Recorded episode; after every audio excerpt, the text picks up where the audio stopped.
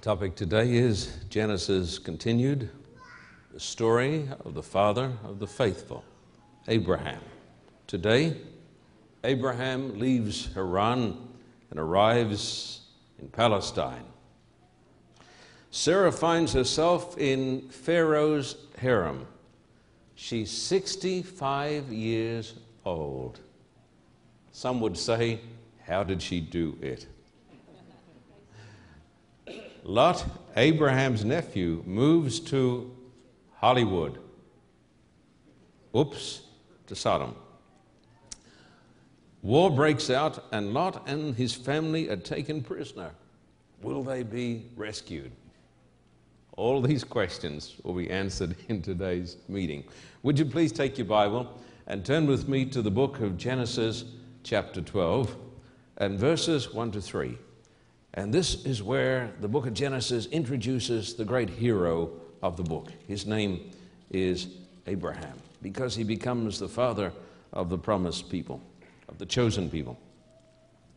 The Lord had said to Abram, not Abraham, but Abram, it's called Abraham later.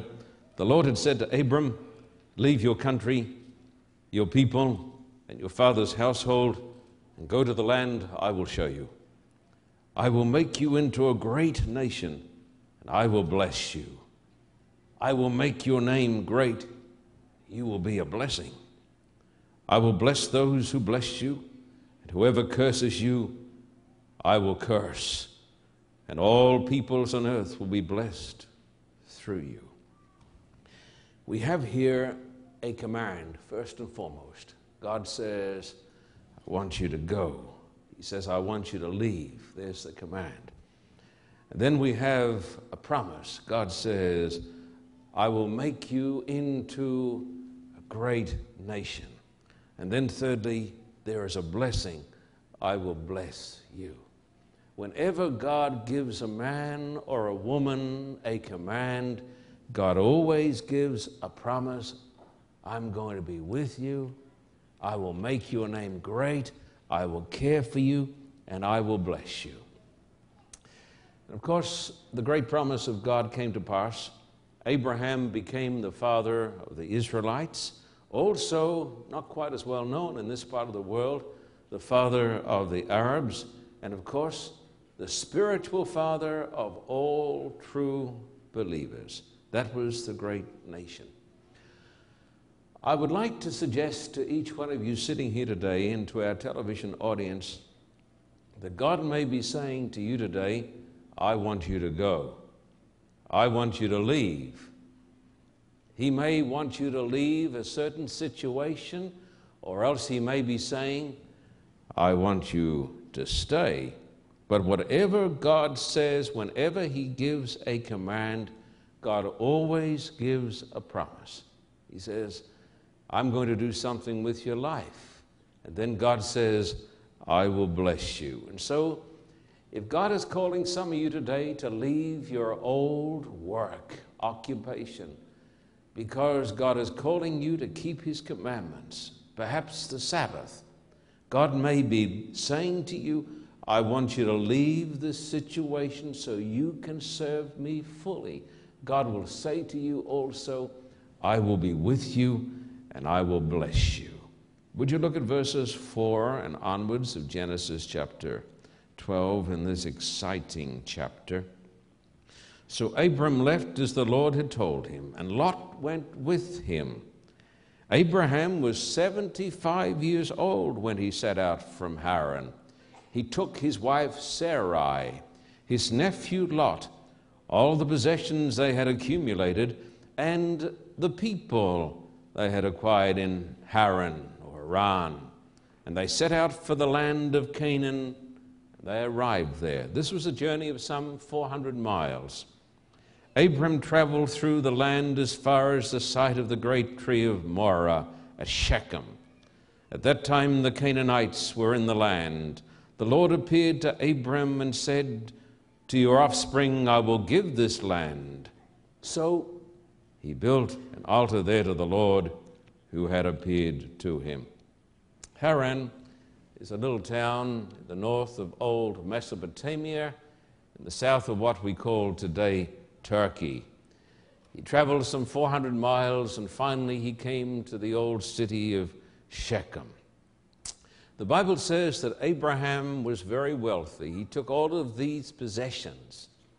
It is interesting that the Hebrew language in which the book of Genesis is written by Moses says that Abraham was very heavy. Uh, we would say today, another figure of speech, we would say that Abraham was loaded. Abraham was a wealthy man. He was heavy with gold and silver. Let me tell everybody this there is nothing wrong with riches if honestly acquired and dedicated to God. A man who's got riches can do so much for the cause of Christ. So, Abraham was a very wealthy man. God blessed him, God made him wealthy. Jesus, on one occasion, said, It's harder for a rich man to enter the kingdom of God than for a camel to go through the eye of a needle. That is because Jesus was talking about people whose money was not dedicated to God. But a person dedicated to God with his money, what a blessing, what a great blessing. Now, the text says the Canaanites were in the land. And so God said, I'm going to give you this land, Abraham. But when he got there, he found other people had the title deeds. And the Bible says, you read it in verse 7, he built an altar to God. The wonderful thing is this, my friend, wherever Abraham went in the land of the Philistines and the lands of the heathen, Abraham was not afraid to declare his faith. So the first thing he did, he built an altar to God. He left altars across the land, testimonials to his faith. He could say with the Apostle Paul, I'm not ashamed of the gospel. He was not ashamed of his faith. Neither should we be. Some people have said to me, How do you think the heathen are going to be saved? Some of my friends have the idea that if a heathen person simply believes in his heathen God and is sincere, he's going to be saved. I do not believe that idea. I believe that a person is saved by faith in the true and the living God. God put Abraham or Abram in the land of the Philistines, the land of the pagans, so that he could testify to the, these people for his faith. That is why God put the children of Israel on one occasion in the land of Babylon, so they could testify, so they could hear, so the heathen could hear the good news. The heathen are saved by a personal encounter with God through the preaching of the Word of God. This is why Abraham built his altars. I want to say to every person sitting here today, in a very special sense, Every home ought to be an altar. Every home ought to have an altar. Just a little while ago, when I was in Korea and we went to Seoul, never been there before, but what a sight when one got out of the plane and started to travel across Seoul. Everywhere you went, and those of you who've been there will remember the sky is lit up with crosses, blue crosses, Christian crosses. That country basically is a Buddhist pagan country. But there are many Christians. And when they build a church, they put a cross on the top of the church. And that cross tells people, the people in that vicinity believe in Christ. Every home of every church, right here in Los Angeles and across this country, ought to be an altar to God. Your home in your street, my friend, ought to be God's witness to the people that you are not ashamed of the gospel because it is the power of God to salvation to every person who believes. You see, my friend, Every person who believes in God is a missionary. And that is why the Waldenses said to their people, Ye shall be missionaries, or ye shall be nothing. And when the church ceases to evangelize and preach the gospel of God, the church is a stinking abomination in the eyes of the Lord and is destined to the fires of hell. You say that is strong? Yes, and there are stronger statements in here to come. The church has not been called to talk about evangelism, it has been called to do evangelism. And any church, I tell you, that is a social club where the people come simply to be titivated by the sermon is a gross irrelevancy in the sight of God. And the words of Jesus are appropriate. It would be good if you had not been born than to take space and pollute that space with anything else than the preaching of Christ and the call to repentance. You say, This is strange theology? Yes, it is. It is Christ's theology, it is the theology of the Bible. Would you read on? That's why in this church we believe in evangelism. That's why we're going to St. Petersburg for this great crusade. This is why we believe. This is why we give. Verse 8 From there he went on towards the hills east of Bethel and pitched his tent, with Bethel on the west and Ai on the east. There he built an altar to the Lord, everywhere an altar, called on the name of the Lord. Then Abram set out and continued towards the Negev. That's the desert in the south of Israel today. Now, there was a famine in the land. Abram went down to Egypt to live there for a while because the famine was severe. As he was about to enter Egypt, he said to his wife Sarai, I know what a beautiful woman you are. When the Egyptians see you, they will say, This is his wife. They will kill me, but will let you live. Say you are my sister so that I will be treated well for your sake, and my life will be spared because of you. She was 65. Mm. She must have taken lots of vitamins. Probably got the antioxidants from somebody like Norma Tico. When Abram came to Egypt, the Egyptians saw that she was a very beautiful woman. And when Pharaoh's officials saw her, they praised her to Pharaoh. She was taken into his palace. They said, There's a woman come from Palestine, great mighty Pharaoh, and wow. Verse 16 He treated Abram well for her sake. And Abram acquired sheep and cattle, male and female, donkeys, men servants and maid servants, and camels. I want to say to every person who is watching the telecast 65 years of age, nobody ought to despair. there is hope.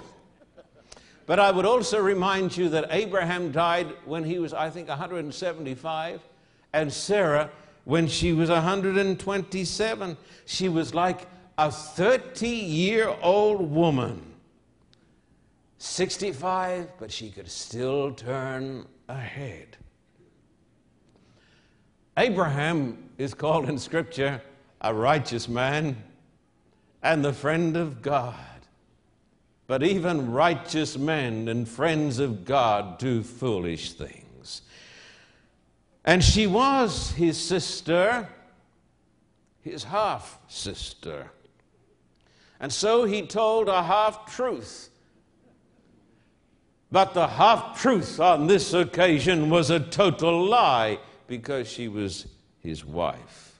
He gave in to fear, and let me remind you of something, my beloved friend. Fear makes fools of good men.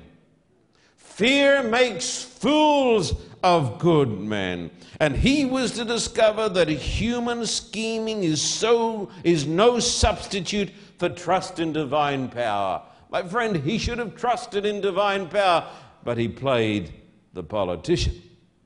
Now, the Bible says that he profited from this lie. And Pharaoh gave him lots and lots of stuff. Do you know what you call that stuff that he received? Steve says goodies. There's a word for it a dowry. And she was in the harem. And Abraham was receiving the dowry. And God was not pleased. Would you notice verses 17 and onwards? But the Lord inflicted serious diseases on Pharaoh and his household because of Abraham's wife Sarai. So Pharaoh summoned Abraham. I imagine, my friend, he was hopping mad. Don't you think? Paid out all this dowry. Mm-hmm. One of the worst business deals he'd ever undertaken. He summons Abraham. What have you done to me? He said. Why didn't you tell me she was your wife? Why did you say she is my sister, so that I took her to be my wife? Now then, here is your wife. Take her and go. Then Pharaoh gave orders about Abraham to his men, and they sent him on his way with his wife and everything he had. They were glad to get rid of him. This tells me a number of truths. Nothing is hidden from God. God knows everything we do, God knows the lies we tell. It tells me something else that even though Abraham had goofed up pretty badly, God did not, and so did Sarai, God did not forsake them when they made a mistake. This shows you the mercy of God. But even though God forgave and protected them, Abraham and Sarai lost a great opportunity to witness to Pharaoh. What did he think about these people? These were people who professed to be the children of God, and they served a superior God than Amun Ra. And yet there were people who were capable of deception. But in spite of Abraham's sin with Sarai's willing compliance, God's name was still glorified because God is still God. Pharaoh was forced to acknowledge the presence and the power of the living God. And he didn't put forth his hand to hurt this prophet of God because he knew that even though he was an imperfect man in himself, he was still the prophet of the Most High God. And so he sent him on his way. Look at Genesis 13, verses 1 and 2. So Abraham went up from Egypt to the Negev with his wife and everything he had, and Lot went with him. Abram had become very wealthy in livestock and in silver and in gold. I say once again, my friend, the text says he was heavy with it. We would say he was loaded. Verse 3 and onwards. In fact, today, Bill, if he was living, he might have driven an S Class Mercedes. But oh, he gave great offerings. From the Negev, he went from place to place until he came to Bethel. That's a little town just north of Jerusalem. To the place between Bethel and Ai, where his tent had been earlier, and where he'd first built an altar, there Abraham called on the name of the Lord. Altars of witness. The silver that he had most likely came from Mesopotamia, and the gold came from Egypt. And just a few days ago, when I was in Egypt, I saw the gold of the pharaohs, tons of the stuff. Now, notice verses 5 to 9. Now, Lot, who was moving about with Abraham, also had flocks and herds and tents. But the land could not support them while they stayed together, for their possessions were so great that they were not able to stay together. And quarreling arose between Abraham's herdsmen and the herdsmen of Lot. The Canaanites and the Perizzites were also living in the land at that time. And so they've got so much. God has blessed them so much. And riches, my friend, are the blessing of God. Don't despise riches, because if you rich, have riches, you can bless the cause of God, and that's what God intends you to do. Don't be like the man who said, Get all you can, can all you get, and then sit on the lid. Now, Abraham was greatly blessed by God, and so was Lot greatly blessed by God. And the land was not sufficient to hold them all. And they started, at least their servants started to quarrel among themselves. And Abraham, being the big man, made a big decision. Verse 8. So Abram said to Lot, Let's not have any quarreling between you and me, or between your herdsmen and mine, for we are brothers. Is not the whole land before you? Let's part company. If you go to the left, I'll go to the right. If you go to the right, I'll go to the left. Now, I want you to think about this. Abraham was, without any question, the senior partner. The land had not been promised to Lot, it had been promised to Abraham. Lot was there by the mercy of his uncle Abraham. Abraham had the right to say, I'm in charge here. You go to the left, and I'll go to the right, but I'll make the decisions. But he said, You take the first choice. You choose. This shows, my friend, in spite of his human frailties, the generous spirit of the patriarch. And let me tell every person here today a believer can afford to be generous. Let me say it again.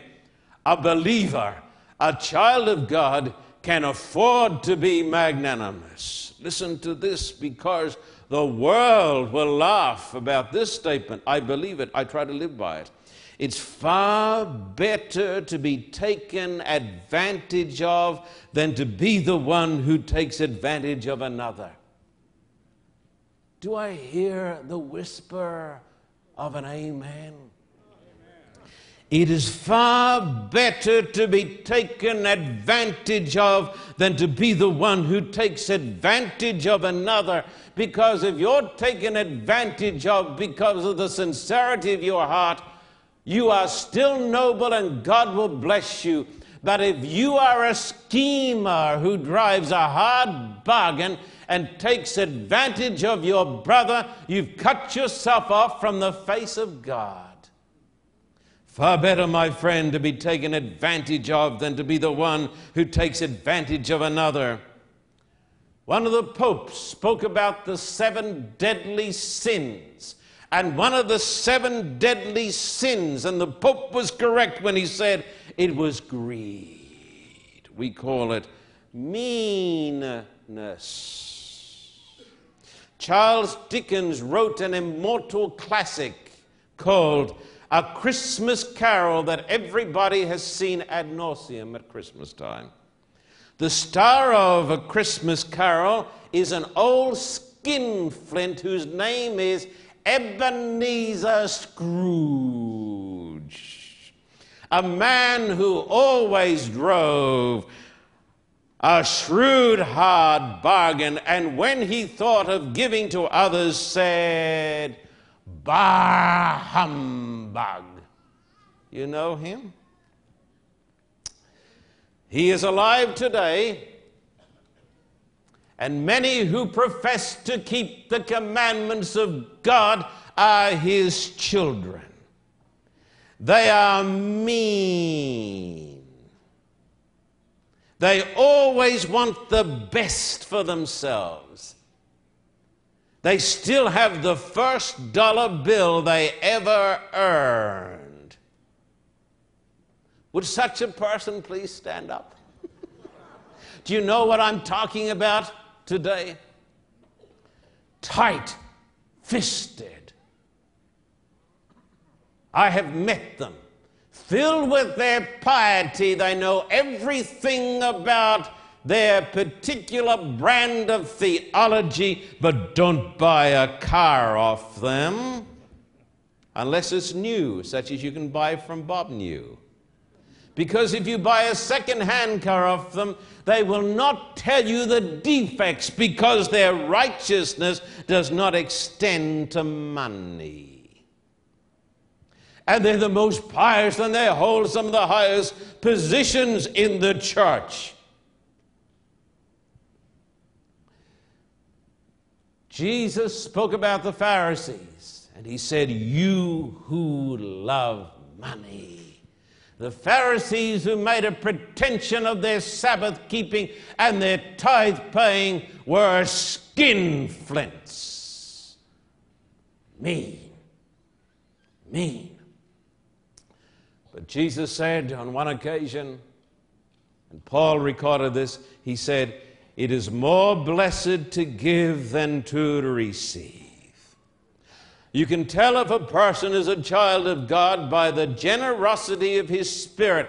If he is a tight wad, if he is a person who drives a hard bargain and chortles to himself that he got the best of the deal, know that he is not a child of God, but a child of the devil.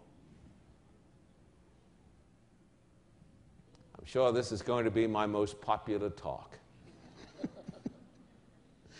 but Abraham, the senior member of the partnership, said, Take the first choice, my son and Lot, because he was filled with greed, took the best.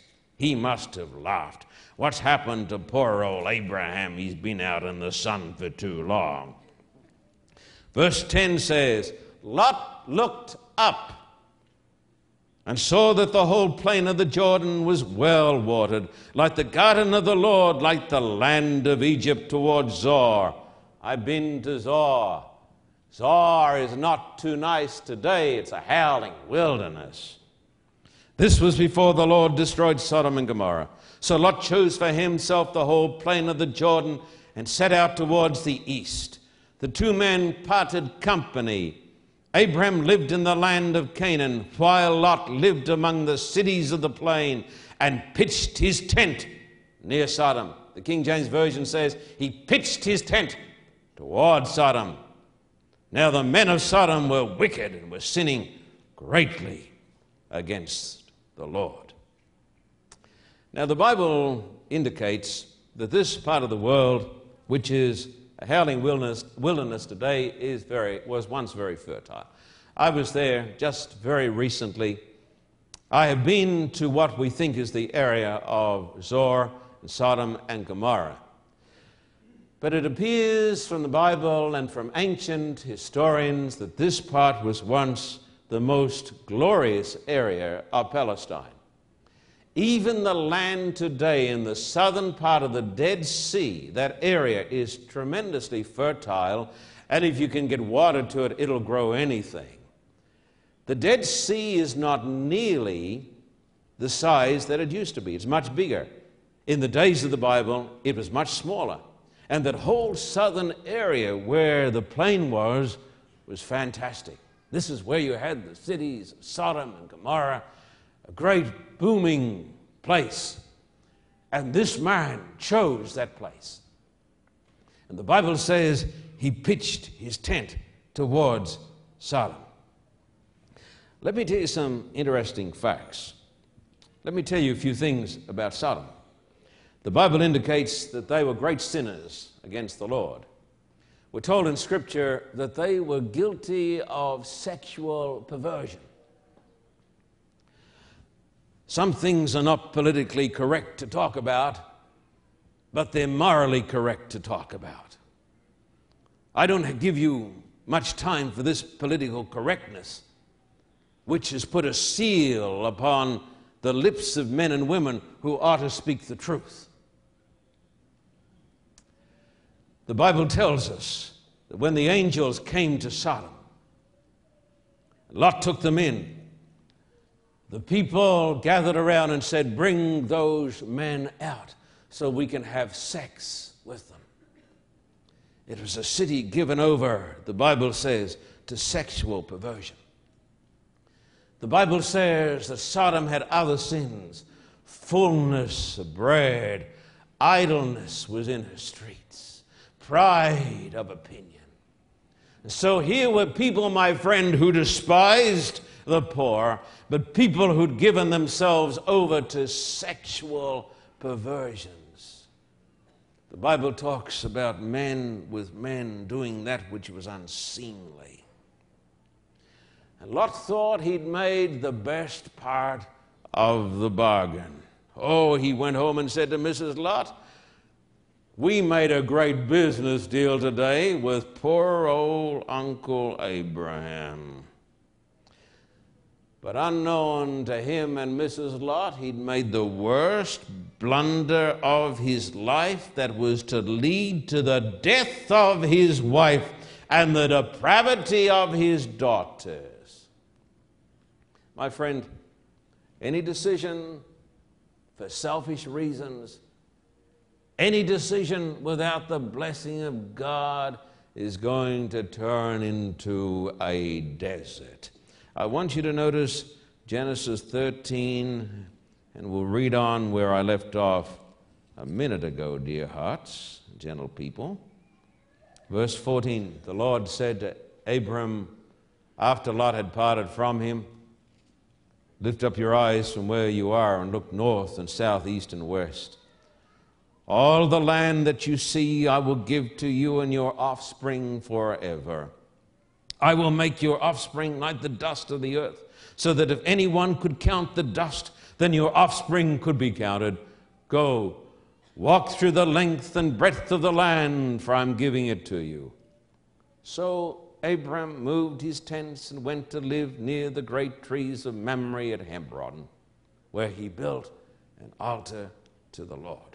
Now, I want to talk about something that I consider, and most theologians would consider to be very important. This is going to be a little parenthesis in the talk, little theology. Thousands of years ago, around 4,000 years ago, God said to Abraham, I'm going to give you this land. Have a look at it. Walk around the land. I'm going to give it to you. I'm going to give it to you through your children. And he had many children the children of Israel today, the children of the flesh, in Israel itself, read those words and they say, God gave us this land. But the Arabs also came from Abraham. And they read the words of God and they say, God gave us this land. And so the Arabs and the Israelis who believe in the one God say, We have a divine mandate to this land. I'm going to say something which is theologically, biblically true, but which is politically incorrect. No man today has a divine mandate to that land. And I will tell you why. All of the promises of God, my beloved Jewish brothers and sisters, my Arab brothers and sisters, my Christian brothers and sisters, all the promises of God are based on conditions. And Israel had the right to the land while Israel was faithful to God. You and I cannot take the promises of God if we're breaking the conditions. And there was a time when those conditions were broken. I want you to come to Matthew 21 and verse 43, dear hearts. Matthew 21. Don't you find the Bible interesting? Jesus said, and he's talking to the leaders of Israel. Therefore, Matthew 21 43, please read it in the Bible. Therefore, I tell you that the kingdom of God will be taken away from you and given to a people who will produce its fruits. God said, I'm going to take the kingdom of God away from you because you have broken the covenant, and I'm going to give it to another nation, bringing forth the fruits. What does this mean? Would you come to the book of Galatians, chapter 3, and verse 15 and 16? Galatians chapter 3 and verse 15 and 16. The Apostle Paul says, Brothers, let me take an example from everyday life. Just as no one can set aside or add to a human covenant that has been duly established, so it is in this case. The promises were spoken to Abraham and to his seed. The scripture does not say unto seeds, meaning many people, but and to your seed, meaning one person, that is Christ. The promises, my friend, are fulfilled in the seed, and the seed is Christ. How does that affect us? Look at verse 26 and onwards. You are all sons of God through faith in Christ Jesus. For all of you who were baptized into Christ have clothed yourself with Christ. I'm reading from Galatians chapter 3 and verse 28. Galatians 3:28 There is neither Jew nor Greek slave nor free male nor female for you are all one in Christ Jesus if you belong to Christ then you are Abraham's seed and heirs according to the promise my friend, who is going to be the recipient of this great promise? The seed. And who is the seed? Christ. And who is in the seed? His children, whether they're Jews or Arabs or Australians or Americans, it is no longer a distinctive nationality. It is the people of God. That promise, my friend, is going to be fulfilled not in this old world of sin. I don't want the West Bank. I don't want the city of Jerusalem. I want the earth made new. And one day the people of God, led by Abraham, are going to become the recipients of the promise of God to Abraham, and they're going to inherit the earth. Jesus said, Blessed are the meek, for they shall inherit the earth. God has a new Israel, and the promise is for the believer. Look at Genesis 14, dear hearts. Isn't this good news, though? Takes all the politics out of it, doesn't it? Takes all the politics out of it. Genesis 14, at this time Amraphel, king of Shinar, Arioch, king of Ellasar, Chedorlaomer, uh, king of Elam, and Tidal, king of Goim, went to war against Bera, king of Sodom, Birsha, king of Gomorrah, Shinab, king of Admah, Shemeber, king of Zeboim, and the king of Bela, that is Zoar. All of these latter kings joined forces in the valley of Siddim, the Salt Sea. For 12 years they had been subject to Chedorlaomer, uh, but in the 13th year they rebelled. And so, just when Lot is having a nice time and enjoying the pleasant amenities of Sodom because he's no longer camped outside in Sodom, he has brought up real estate. He's in Sodom. And when he thinks things have never been so peachy and so rosy, he gets caught up in a war.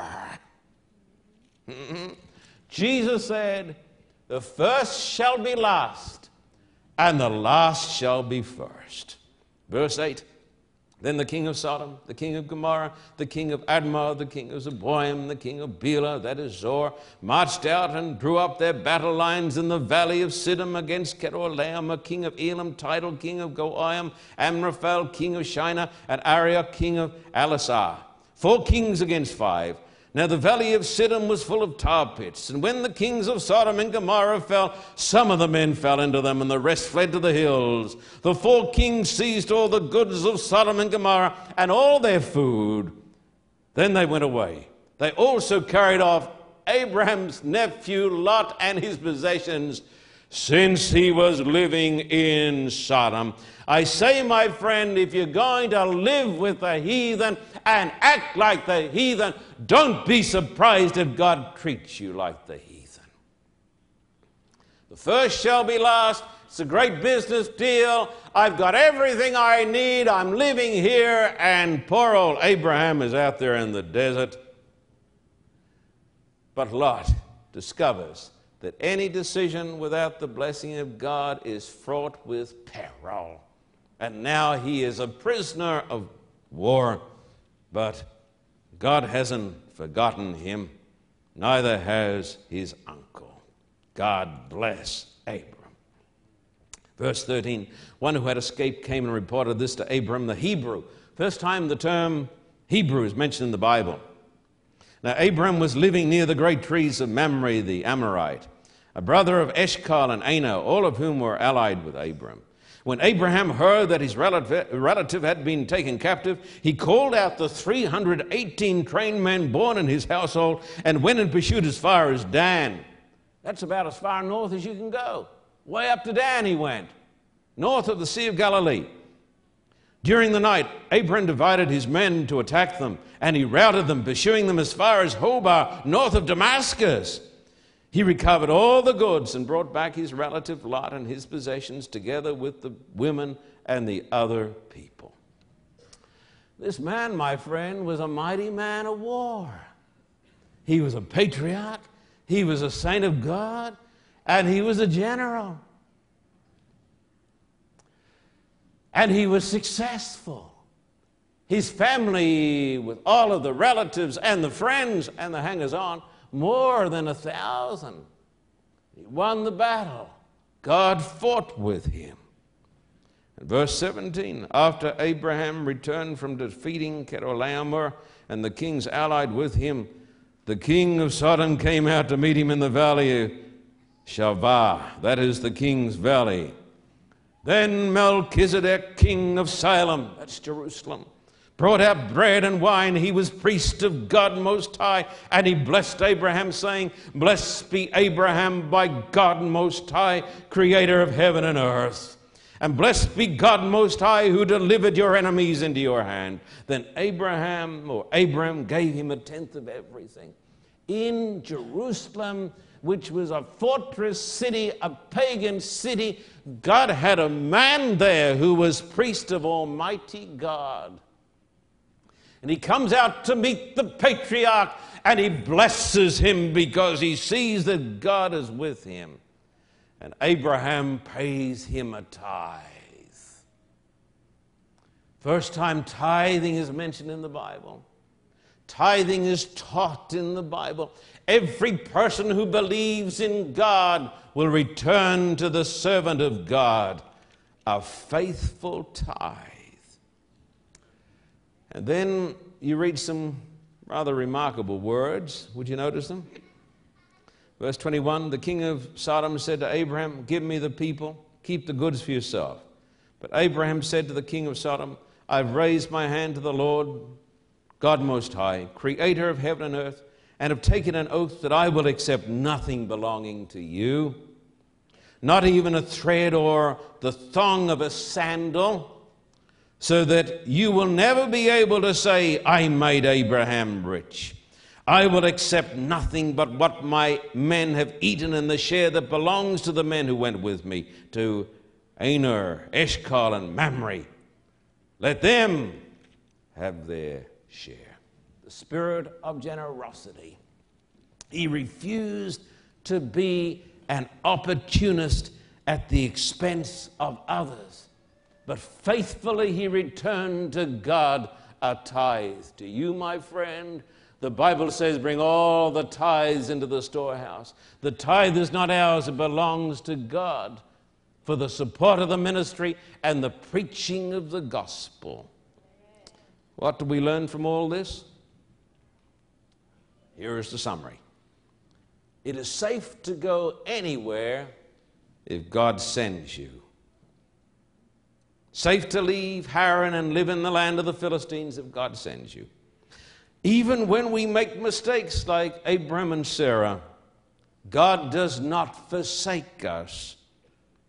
Riches are a blessing when dedicated to God because God can use rich people for the furtherance of his kingdom.